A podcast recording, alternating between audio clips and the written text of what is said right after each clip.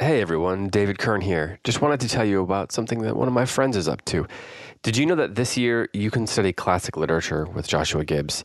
Starting September 2nd, Josh is teaching Paradise Lost for Beginners, a 14 week course devoted entirely to Milton's epic poem. In the spring, Gibbs is teaching wisdom literature for beginners, which will focus on the Consolation of Philosophy by Boethius and the Book of Ecclesiastes. If you're familiar with Gibbs's work, you know these are two of his favorite texts to teach. He's been writing and lecturing on these books for years. Both classes are available on the student level and the auditor level, which is ideal for busy parents who want to keep reading and studying the classics. Paradise Lost for Beginners and Wisdom Literature for Beginners classes are both available as live online classes, downloadable videos, or audio downloads you can listen to on the go. You can find more about these classes and register at gibbsclassical.com. Once again, that's gibbsclassical.com. I highly recommend these courses. Josh's thoughts on these books are are so insightful and so helpful. Um, so whether you have a student that you're looking to uh, you know add something to their curriculum for the year, or you want to further your own education, I just can't speak highly enough of Joshua Gibbs. You may have read his blog posts or even heard his podcast, but when you see him teach and you get to know him, you see how funny and insightful and fun and uh, challenging he is in a classroom setting. So, highly recommend those. And again, it's gibbsclassical.com. All right, with that, let's get on to this week's episode of Close Reads. Thanks for listening. Hello, I'm David Kern. And I'm Tim McIntosh. And no Heidi White. He- Heidi's not here. She's in like Zurich or something.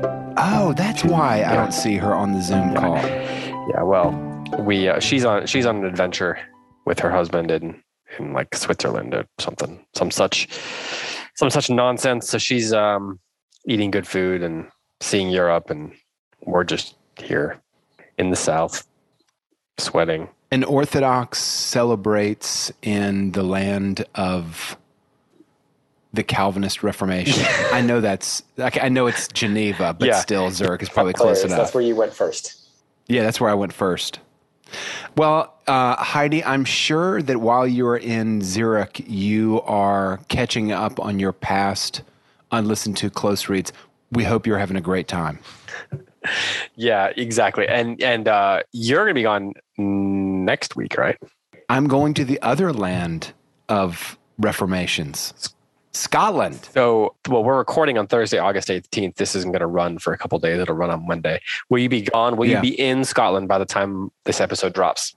Yes, I will be just arriving. Galen and I will be arriving that morning. We're taking an overnight flight. We leave Sunday night and arrive Monday morning in London. And then we're going to train on over to Scotland. I think Heidi gets back next Tuesday, maybe. So you guys will Yeah. be in Scotland and Switzerland, and I'll just be here. Man, you'll just be, that's going to be tough for Yeah, you. It's like that 24 hours when you guys are both in Europe. Yeah. just be and you're just here. Here in That America. sounds terrible, David. Sweating. well, people who speaking of people who are not in America but definitely do a lot of sweating, which is the uh, the subtitle to Tim's biogra- uh, biography, his journal of his Scotland trip. I was, I was outstanding. We're here to discuss Eugene Vodolazkin's Laurus. We're going to discuss uh, through page 239. This is kind of a weird section, Tim. We were we were it's a weird chatting section. a little bit off the air um, about just kind of how unusual this section is. And just to summarize, we get we get more of Arseny slash Ustina on the road. Uh, he's ends up uh, combining forces, if you will, which I think he would take issue with that phrasing. But he combines forces with Ambrosio, um, an Mm. Italian who has a ability to see the future and perhaps even time travel. Um, they end up setting out for Jerusalem. So about half of this Mm. section is them, uh, maybe a third, is them on the road towards uh, Jerusalem, healing people along the way, um, being waylaid by highway robbers, highwaymen. Um, Mm. and we have also a strange interlude, I guess, a, a chapter that's Ambrosio's vision. And at the beginning of the section, we learn more about Ambrosio and his uh, his ability to see the future and his interests and perhaps and and his um uh, of particular interest of his interests is his uh, his interest in when the world's going to end. And so that's kind of the synopsis of the section we get here. Um, it, I don't know that it's it's not like heavy on plot. It's kind of kind of episodic. They're, they're kind of just Yeah. beginning a journey here, and we're getting to know The this guy. whole book is, Well, is episodic now. I mean, after after the death of Ustina, everything it's um it's like a travelogue. It's like I mean, I see why it gets compared to Chaucer's Yeah. Tales because it's he moves to a new place and a new adventure begins. It's not people telling stories the way it is in Right. Chaucer's Tale, Yeah, but it's yeah. a travelogue and it's episodic. in a way, people are kind of telling tales. There's like Yeah, peop- there's yeah, visions and yeah, things like that. On page 189, speaking of telling tales, Ambro- are you are you saying to yourself Ambrogio or Ambrogio? Uh, I'm saying Ambrosio. Ambrogio, like a good Italian. Okay, that's how I'm going to try to say it. Also, that's how I've been saying it in my mind. Ambrogio uh, tells the story of a vision, and his vision is of 1977 Leningrad State University. Um, I mean, I, I, so I was thinking about it. When were you born? I was born six years before that. The contents Yeah. of that vision. I was born. This book takes place in like 1400, and there's a whole section that takes place when you were alive. I know. I know. It's so. The, I mean, this is a. book- It's a really unique book, and this is probably the most unique section. You use the word hard, difficult, strange. I don't know if what I I think Yeah. maybe you Yeah. texted me that this is kind of a hard section. What do you think makes this uh, a difficult section to discuss? Because I think that both of us, as we're thinking about how to talk about it, where to even begin and how to unpack it without having the rest of the book to talk about is a little bit tricky. Yeah. Yeah. It is a little bit tricky. And it also feels a little bit like there's a there is a a lessening, a lightening of the inner monologue that he has with mm. Ustina. Yeah, yeah, only because a couple for times. the first time in the book, he has a friend. He has someone that he's talking to. He's not alone. It's a, it's really unique because up until this point, the trials that he's been facing have grown worse and worse. He's gotten more and his kind of like personhood has been more and more effaced. But now there's like a relief from that mm. Yeah, in the form of this fellow traveler, Ambrosio. Ambrosia. And yeah, and the inner dialogue is not with his deceased, what we're going to call her girlfriend, fiance, Yeah, wife. He has external conversations with his traveling companion. So it's a little bit of That's relief. that's a great point. I think there was only three times, maybe four, in, in all of these pages where he yeah. steps out and has this conversation with Yeah. her. But then at the same time, there's all these conversations about the notion of time. Mm. And one of the things that I found myself doing was reading this, those sections as if it's, you know, when you read philosophy, like you might read Kierkegaard or Heidegger or whoever. Yeah. And uh, as you're reading, you're kind of having this dialogue with the philosopher because you're trying to get to the bottom of what they're trying to say. But then the nature of reading philosophy is that a lot of the time you're you're spending time trying to decide, do I agree with this? Is this Yeah. part of what I believe? And then how is that? If I don't, how does it challenge what I believe? And why do I disagree? And can I take some part of this and make it incorporate? And now I know we don't do that super consciously, but that's kind of part of what the Yeah. action of reading philosophy is. And I found myself dipping into that mode of reading a little bit when they're having these. I was going to say diatribes. They're not diatribes. These excursives about. Yeah, that's a that's a good word, excursive. And it's funny because this is called the Book of Journeys, Part Three. I think it's Part Three. It's called the Book of Journeys, and yet in this book, they're on this journey, and they're having all these rabbit trails, these excursives. Um, yeah. do you find yourself doing that too? You and you've read more philosophy than I do. You probably make it more of a regular part of your reading life, and then you taught Yeah. it. So, as you're reading Ambrosio talking about Ambrosio. talking Yeah. about uh, whether time exists or whether it's like a Mhm. construct for human experience by way, Mhm. some a way that the only way that we can process existence. So God gave us time. Do you find yourself dipping into that, or are you just like, is it? Are you able to like stay I- in the narrative? I find myself dipping into it and I find myself kind of saying, hold up, this is part of the narrative and like hold back your analytical mind. Yeah. But it's a little bit different. I mean, it, it's it's a little bit. I should say it's a little bit different. It's a little bit difficult also, um, because it is philosophy. Yeah. And you're right. I mean, like philosophy is all about kind of critical analysis. Do I assent to this proposition or do I not assent to this proposition? And uh, uh, reading a narrative tale is not do I assent to this proposition? You have to assent to the proposition to get anything out of the book. Yeah. And so when philosophy is buried within uh, narrative, you kind of don't know what to do with it, right? Well, and I, I guess he does resolve it a little bit because then he allows Arseny and other people to be like, "Hold on, bro. Can we examine this theory that you're throwing out about you, about existence in the universe?" And Yeah. then even Arseny is kind of like talking. One of the few times he does talk to Ustina, he brings it up. He's like, "This guy thinks the time might not exist, or the world's going to end soon, or Mhm. something like that," Mhm. which I find kind of fascinating. Yeah. Yeah. I find it fascinating So- too. Go ahead. Well, I have I have a, a grand theory that I want to roll Oh, out. who doesn't love a good Tim Grand theory?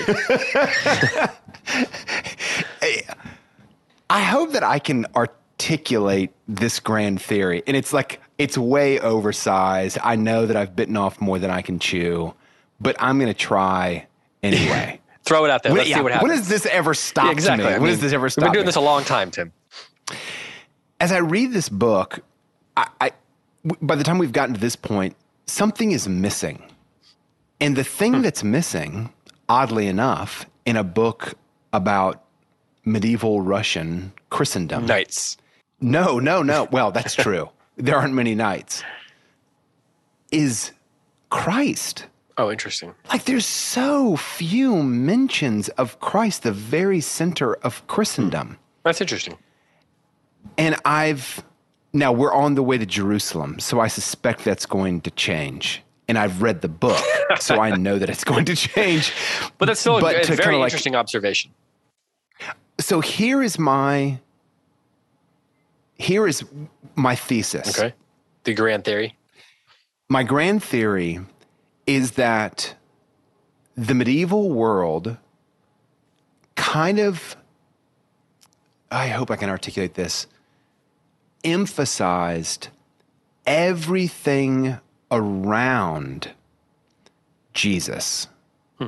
It had like, it had diagrams of the cosmos. It had a like a, a robust vision of like the circles of hell.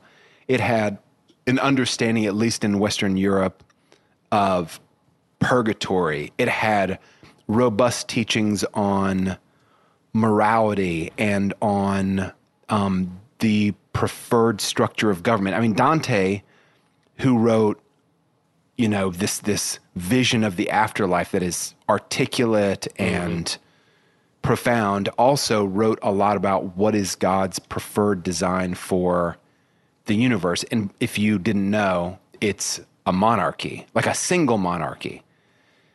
But he also kind of begrudgingly accepts the fact that, like, we're so messed up, we can't really do a single monarchy. So it has to be kind of sub monarchies. Right, yeah. Okay. So the medieval world has like this incredible, rich, robust vision of like the way that all of the afterlife and of this life ought to be. And oddly enough, the kind of linchpin of the whole kit is Christ, and yet he doesn't show up that much in a strange way. Okay, And you now, don't mean literally show Christ shows up in like a vision or something. You just mean he's not even discussed that much. Yeah, it's just not. He just, it's like he is the necessary but neglected, he's the vitally necessary but neglected figure that made all of medieval Christendom possible. Hmm. Second part of my thesis today, like 2022 in the United States, is almost the exact opposite situation, which hmm. is. Jesus is sort of like always in the mouth, and I'm speaking especially as a Protestant Yeah, yeah. of Protestants, and yet there is hardly anything surrounding him that is sort of like a so so he's almost like become a man without qualities. Hmm. Like we know the story of Jesus, but we don't really know like who is the who is this man and what would life after his life look like? Mm-hmm. The medievals had a really profound, robust, intricate vision of to answer that. Mm-hmm. What is life after the time of Christ? What should it look like? Mm-hmm. What does it look like? But it feels like today we kind of know this single solitary man as Christians, but we don't have much of an agreement at all about what life ought to look like after his life. Like what is the what is What does his existence mean for how we sense? live?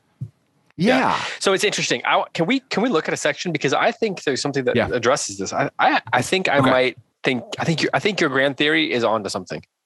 Okay. Um, two twenty two, two twenty three. Um, I want to let's can we read these two pages here? Um, Yeah. They're at this monastery. They're on their trip to Jerusalem, and they stop at the monastery of um, it's in Kiev. I can't remember what it's called, but it says Yeah. they were questioned for a long time at the monastery gates about who they were. There were doubts about letting them in when they Hmm. learned Ambrosio was Catholic. Someone was sent to the abbot. He gave his blessing for both to enter, deciding a visit to the monastery could benefit the foreigner. They were given one candle each, and then a monk led them into the caves of St. Anthony and the caves of Theodosius. They saw the relics of the venerable Anthony and Theodosius. There were many other saints there too, some of whom Arseny knew about, and occasionally some he did not know about. The monk accompanying them walked ahead. He turned at one of the twists, and each of his eyes began burning as if it were a candle. Efrosinia Polotskaya. I don't know if I did that right, but the monk in, sounded right. indicated one of the reliquaries. She returned here from when you from where you were healed. She returned here from where you were headed. Her relics were transferred here during the times of discord in the Holy Land. Peace be with you, O Ephro- Ephrosinia, said Arseny. And we did stop in Pol- Polotsk, though of course we did not catch you there. She will return to Polotsk in 1910, Ambrogio surmised. The relics will be transported to Orsha along the, the Dnieper and then carried by hand from Orsha to Polotsk. The monk said nothing and walked on. Arseny and Ambrosio began following behind him, feeling for the uneven floor with their feet. Dawn and summer were sparkling overhead. Outside, but only three candles tore into the darkness here. Darkness slipped away from the candles, though rather uncertainly and not very far. It would stay still under low arches only an arm's length away and then swirl, ready to close in again. It was already hot outside at this early hour, but cool reigned here. Is it always so cool here? asked Ambrosio. Here there is never the frost nor the heat that are the manifestations of extremes, answered the monk. Eternity is tranquil, and so it is characterized by coolness. Arseny drew a candle toward the inscription near one of the shrines. Salutations, O beloved Agapit, Arseny quietly uttered. I had so hoped to meet you. To whom are you wishing health? asked Ambrosio. This is the venerable Agapit, an unmercenary physician. Arseny dropped to his knees and pressed his lips to Agapit's hand. You know, Agapit, all my healing, it, it is such a strange story. I can't really explain it to you. Everything was more or less obvious as long as I was using herbal treatments. I treated and knew God's help came through the herbs. Well, then. Now, though, God's help comes through me. Just me, do you understand? And I am less than my cures, far less. I am not worthy of them, and that makes me feel either frightened or awkward. You want to say you are worse than herbs? asked the monk. Arseny raised his eyes to the monk.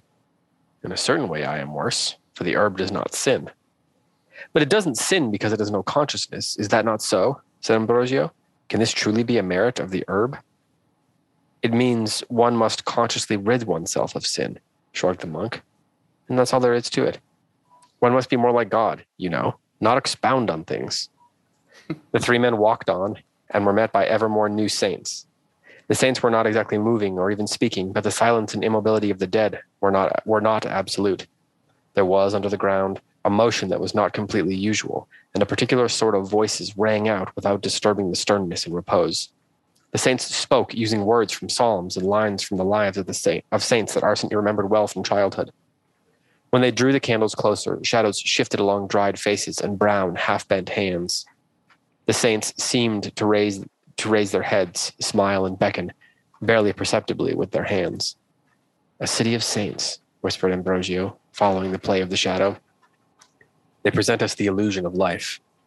No, objected Arseny, also in a whisper. They disprove the illusion of death.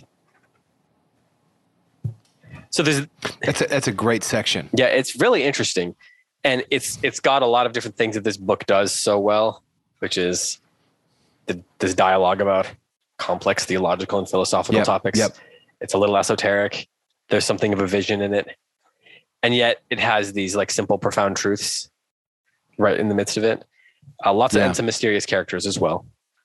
Um, but there's that line. It says, "The monk says one must be more like God, you know, not expound on things." And that line came to mind when you were saying what you were saying about your grand theory, because in a way, it feels like the way you're describing people now. Yeah. There's this ability to theology is so often now, I think, and I'm I'm speaking in broad terms here.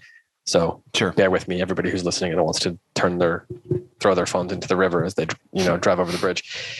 Theology so often now is just a matter of expounding on things. You know, it's the Mm. it's the idea of the the the seven volume systematic, Systematic theology, where you can define Yep. everything. You can define, and that's Yeah. what that's what knowing your faith or knowing getting to the bottom of your faith and being able to express your faith and, and explain it and define it and and then talk try to convince somebody else of its value is so often Yeah. done through expounding on things and that i think for the, since maybe since maybe it's a function of the enlightenment i think it probably is um, Yeah. weeding its way We're going to make propositional. Yeah. statements and they can be confirmed or denied. I think that's a very enlightenment kind of habit. and and there's a, and there's a lot of value to that. You know, there's value to being able to express and define and expound on things. But this monk is saying one must be more like God, you know, not expound on things.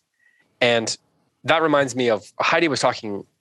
I think she brought it up last week about the idea of. Well, I think I used the word theosis. It's this Orthodox concept of like the journey to salvation is the journey of becoming more like Christ and for and and the until very recently the idea of like a systematic theology of the orthodox church is like they were in russia in Can't get there from here. in in syria in like antioch people were like why would we do that why would we need that like there's not even like Of course. the, the, these, these theologians who were like following on the footsteps of people for 2000 years that didn't live in the west that didn't have the repercussions the trickle down repercussions of the enlightenment on their every waking moment are like they couldn't get their head around it so it wasn't until Mhm. orthodoxy really comes into the west particularly in america and you've got these people who grew up in that world and then they start writing what what you could say are i mean there were books of theology but they were mostly what we might call books of devotion they were like yeah.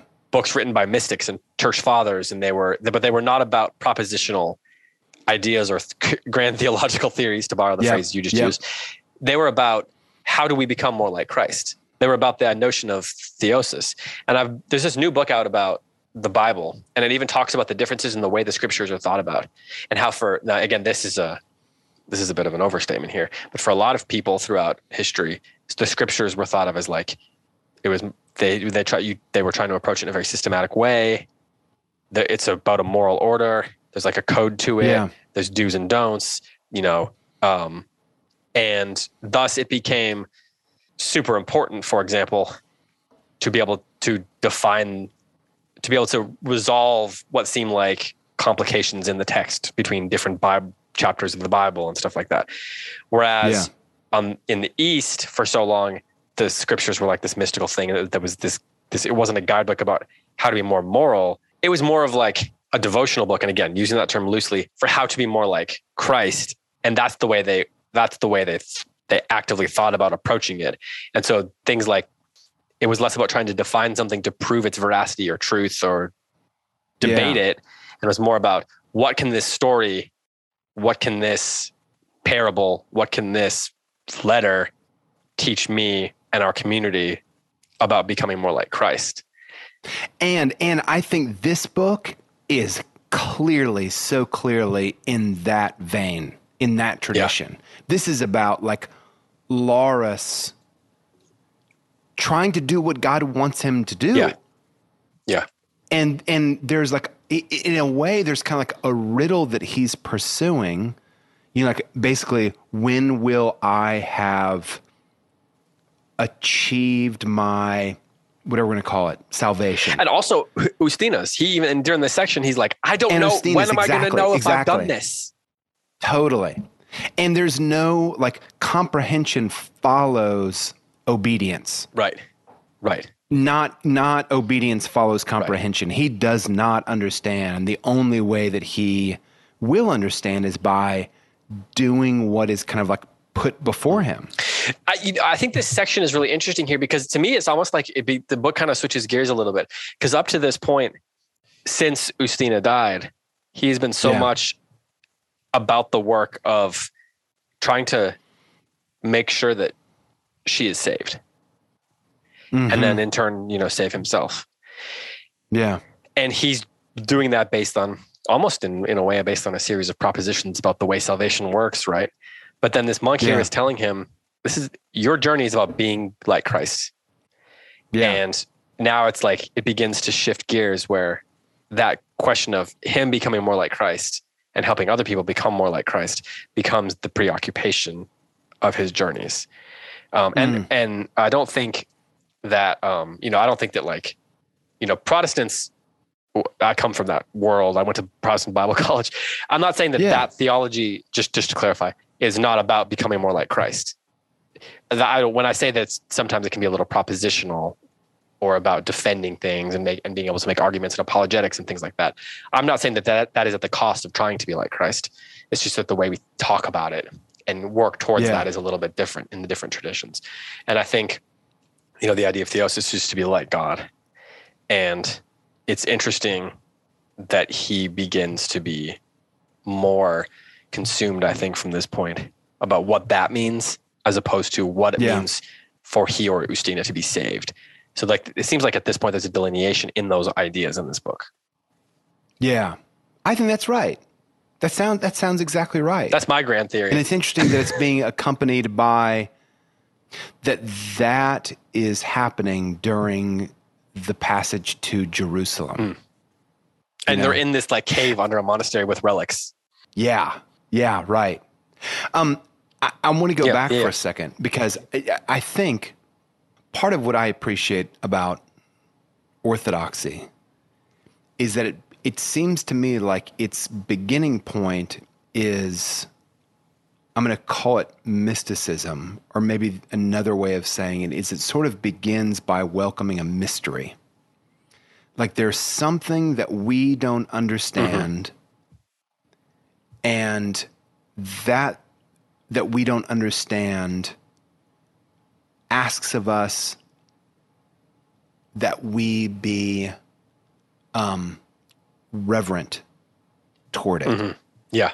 And I think that is at the heartbeat, not only of Orthodox, but I think also of medieval Catholicism.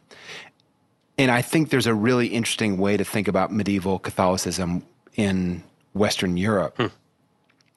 It's, it's, I think it's a, a great way to think about it is like this. Um, it's a cathedral. And it's like a gothic cathedral. Like like catholic theology in the medieval world is like a cathedral in that the actual building is ornate profoundly and rigorously structured.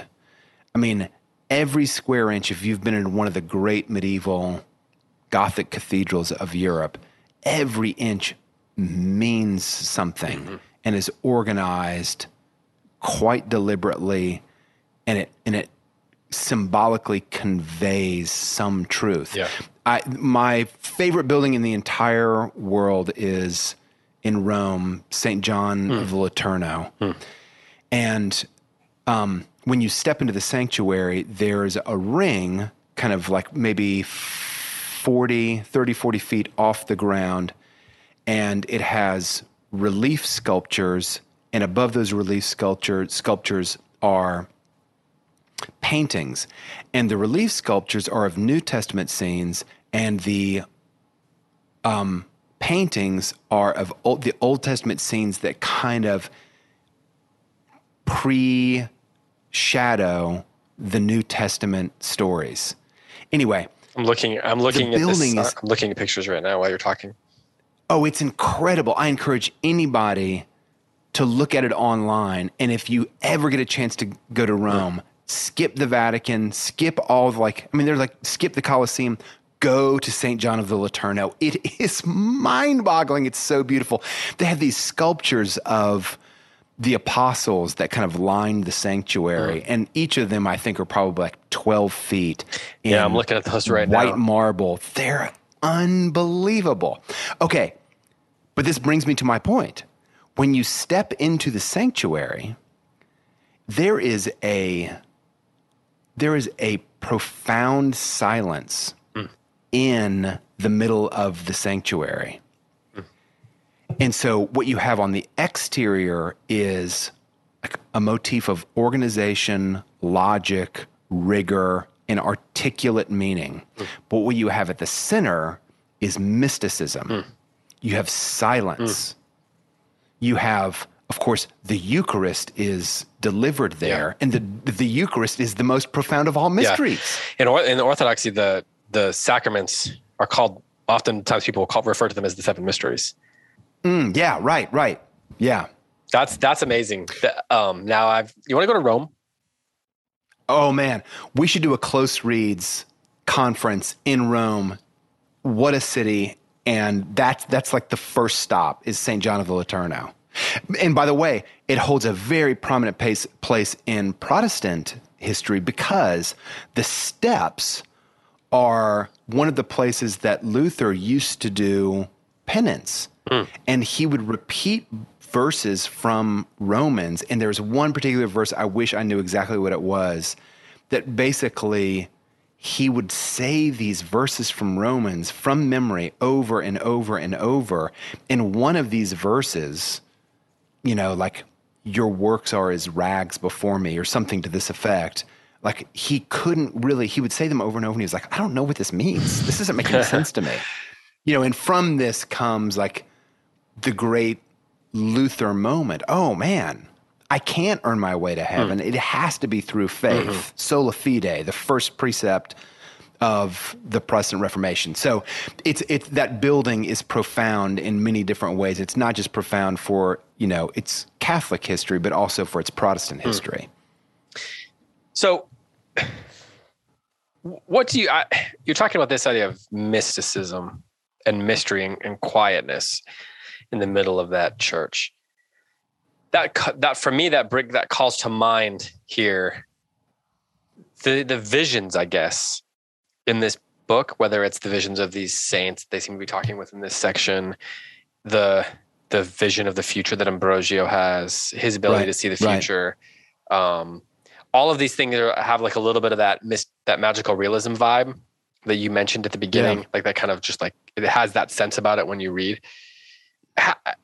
Is that are those meant to be? Do you think expressions of the mysticism of of their faith? I mean, how, what is the purpose of those those those visions, and particularly Ambrogio's vision of your childhood? I was like, for a second, I was like, my childhood. Oh, yeah, of course, 1977. you know, I mean, as much as we can get into without really talking about the end of the book. I think it plays on this theme that time is not a linear arrow. I mean, this book hits it over Yeah. and over and over in different ways. Time is not an arrow that has point A, you know, beginning and point Z end. Time is something else. And it's kind of circular and it's also kind of linear. So that's the way that I'm taking it. And now d- that leads very neatly mm-hmm. into a kind of like mystical vision Yeah. that Ustina is not really dead, even though she's dead. And she's not really alive, even though she's alive. You know, it just, it's, it's, I don't want to say it's a muddy vision of time because it's not, but it's a much more dimensional vision of time. And that, dim- that dimensional vision of time fits very neatly into kind of like the mysticism that seems to me is the heart of the book. do you this question this time stuff seems like it's got to be one of the things that most makes this book difficult and i'm wondering if people who are from other cultures it could even be people Mm. who are from like cultures that are predominantly hindu or buddhist or Yeah. or that just live in other parts of the world where where the notion of time is not is not like held onto so tightly like we've all been to other Yeah. countries i mean if you traveled the world at all other continents have completely different conceptions of what time means and how, and how whether we should you know stick to it i went to peru so i'm in south america and we're there on this mission trip and we're going to go to this church service that starts at 10 o'clock right so all of us americans get to the service at 9.45 and we're sitting in the rows Absolutely. nobody else showed up till like 11 you know and so, Totally. I'm wondering if that this this sort of European Western um, clinging to time has yeah. it's. I'm wondering if what if you think it has anything to do with the Enlightenment though. Like, is Oh, the way we cling Yeah. to it that way, and thus it's you know the notion of it is so fascinating to us or confusing to us. So here, he's offering this mystical sense of time, but then we're also getting books all the time about time travel, right? And movies. Like, yeah. Yeah. it's one of the the chief concerns of fiction of the last 150 years for sure. since like H.G. Wells. But I don't know that that was the case a long time ago. People probably thought, well, it's weird that I'm like only get this many years on Earth, but like they didn't live according to a clock the same way, right? They kind of the Yeah, rhythms of their lives right. were completely different. So I read this great article, David. No, sorry. I'm cutting you off. About um, it was written, I think, in the Atlantic, and it was kind of saying to Americans, "Hey, do you want to understand your own culture? Read travel books written for other cultures, telling those other cultures what it's like to be in the United States." And the number one thing with a bullet was be on time. Americans are obsessed about time. Hmm. And it is so true, man. Like having traveled overseas, especially in non European countries, hmm. Man, time is so elastic. yeah. yeah. It's so elastic. But even if you go to like Italy or something like that, you know, like could could could that that quiet space in a cathedral, or could a cathedral at all have been built by a culture obsessed with time? Because first of all, you're going to start that, and the next Right. guys, That's a great seven guys question. later, are the ones that are going to finish it. You know, you're never going to see the end Yeah. of this in your lifetime. And so you have to commit your whole life's being toward an event that you will never Right. see. Your kids probably will never see. Your grandkids probably Yeah. will never see. Yeah. yeah, that's a that's a that's a great observation. One other thing, I mean, the idea of time as an arrow. I'm going to like this is a little bit I'm going to sound like we're I'm contradicting what we're saying. But the idea of time as an arrow, I remember reading Umberto Eco introducing this concept. author who gets Eco compared to this book. often. Um, the Name of the Rose is his famous novel, and he's a semiotician, I believe, and just, I mean, one of like the great learned minds, you know, of our time. And I remember reading this book, and he said the whole idea of time being linear, and not just linear, but moving f- toward a destination, like a promised land. This is a Judeo Christian concept. This Oh, is not the way that like human beings are equipped naturally. Because if you think about it, this is not the way that life works naturally. What what seems more natural is that in winter everything dies. In spring, it's born again. In summer, it flourishes. In fall, it begins death. And in winter, it dies again. And then you repeat Yeah. the cycle over and Yeah. over. A child is born, reaches adolescence, you know, Mm-hmm. reaches adulthood, reaches elderly age. And in adulthood, procreation happens and it repeats that cycle. I mean, the thing that we see over and over and over in so many forms of nature is cycle. Hmm. And so Umberto Eco's thesis, and I've and I've read it in other places also, and I, and I think he's exactly right, is that the notion that we're not just repeating ourselves, that that time is going in a specific direction, and that there was a beginning, and that there will be an end, a kind of culmination to time. It's a very Judeo-Christian understanding. Hmm. And you can see how things like Marxism, like Marxism, there's a beginning, there's a capitalist society in which the oppressor is pressing down on the neck of the oppressed. You know, the factory owners are employing large swaths of people come in from the, the farms. And then there's a solution, and the solution is like a communism Hmm. in which the people own the means of production and they are the ones Well- who are in charge of their own destinies and government. which is not unlike what people in the first like Jews in the first century had their they were their neck pressed on by the empire by the Romans. Right. You know, It- Right. They're the they're the and back in Egypt Yeah, also. exactly, yeah. And we're gonna go to we're gonna go to Egypt. Yeah. There's gonna be a solution to that. We're not just gonna keep making bricks without straw. We're gonna go somewhere and we're gonna arrive and life is gonna be great. It's gonna be there's a promised land. Yeah, there's a promised land. And so it's interesting. So I think this is part of the the question that faces us at the end of this book. This book does not have a linear vision of time, and yet it does because we are going toward the culmination of the Christian experience. We are going toward mm. Jerusalem. Mm. So it's a funny two things are happening. There's this kind of like whatever we're going to call it, kind of a mushy time, a Elastic. folded time, a Yeah. co- elastic time. That's happening on the one hand, and yet at the same time, time is an arrow. We are like our hero is moving now with a friend toward a destination. That destination is the culmination of the promised land, the great city of David, Jerusalem. Hmm. Hmm. And as that's happening, w- going back to what we were talking about earlier, it's that idea of theosis of becoming like Christ. It stops Yes, like right. The de- it, it, this question of salvation, while still there, seems to have been shifted into this question of being. Not Mm. like it's almost like I don't know. Is salvation the destination, and then now, and the theosis is the notion of like becoming something, of being something. So like they're on a journey towards that ultimate place, and at the same time, the book is now introducing us to this question of of like it's not anti-cyclical, but just of the notion of what is it that we're called to become, to be, to to exist as.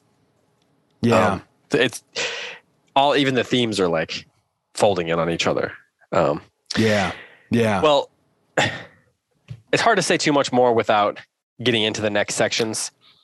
Agreed. So next week, little programming note here. Next week, you'll be gone. You'll be on your honeymoon to uh, to Scotland, um, uh, the land of your forefathers, I assume. yes, that's right. uh, you'll be. I, I assume you've got the kilt ready, and you're gonna like. Yeah, do. You're gonna go to a high, some highlands the somewhere. Macintosh You're gonna- tartan. Yep. you know, yo- you, you yodel in Scotland. But I'm just kidding. Gonna bring the bagpipes. Um, so you're to be gone with Galen on your honeymoon, and Heidi and I are to discuss the next section. Then the section after that will be our last one before the Q and A, so the end of the book. So again, next week Heidi and I. The week after that, all three of us will be back together to talk about the end of the book, and then we'll do our Q and A. So three more episodes on Laurus. Um, so I'm sure as you are listening, you're furiously writing down your questions for that Q and A. Um, but you know, maybe in the meantime, we'll be able to head some of those off over the next couple of weeks. But Tim, given that we're not going to uh, hear from you for a couple of weeks, do you have any final Yeah. thoughts you would like to offer? Gosh, I, I, I don't. I, I don't want to ruin anything. Um, and I don't want to hype the. the I, I, there is a riddle to be solved in this story, but it's. I don't think that the riddle is going to be a radical U-turn. You know, it's not like a mystery that's going to be solved or anything like that. It's a mystery that's going to be solved, but it's not an Agatha Christie Yeah, yeah, yeah. revelation. Right, yeah. You know, at the end, There's not like going to be a detective at Um, the end just saying like, blah, blah, blah. Yeah, yeah. Here's what it all Yeah, yeah. meant. So glad. yeah, time to go home now. It'd be Um, hilarious at the end of this book if he just like had a moral. He's like, and all of this mystical stuff leads to Yeah. this. Yeah, Be kind to children Yeah. because they'll get you when they grow Um, up. yeah. Recycle your plastics. okay. Have a great day, Laurus. Avoid gluten. Right. Avoid gluten, Laurus. You who is preparing for the 21st century in factory farming, eat O Ustina, now known as Laurus. Avoid Yeah, gluten. Exactly. Exactly. I don't understand. What's like, it's it's right there. It's right there in the text. It's right there in the text. Well, Tim, have a great time. say hi to Galen and uh, and the Highlands Yeah. and sheep and haggis and whatever else um, it's going to be. You're going to be participating in in Scotland. Um, I'll do that. Yeah. So next week, Heidi will be back. We'll we'll pepper her with questions about uh, um, Swiss food and goats and uh, pristine lake water. And in the meantime, um, in the meantime, for Tim McIntosh and for Heidi White, I'm David Kern. Thanks so much for listening. Till next time, happy reading.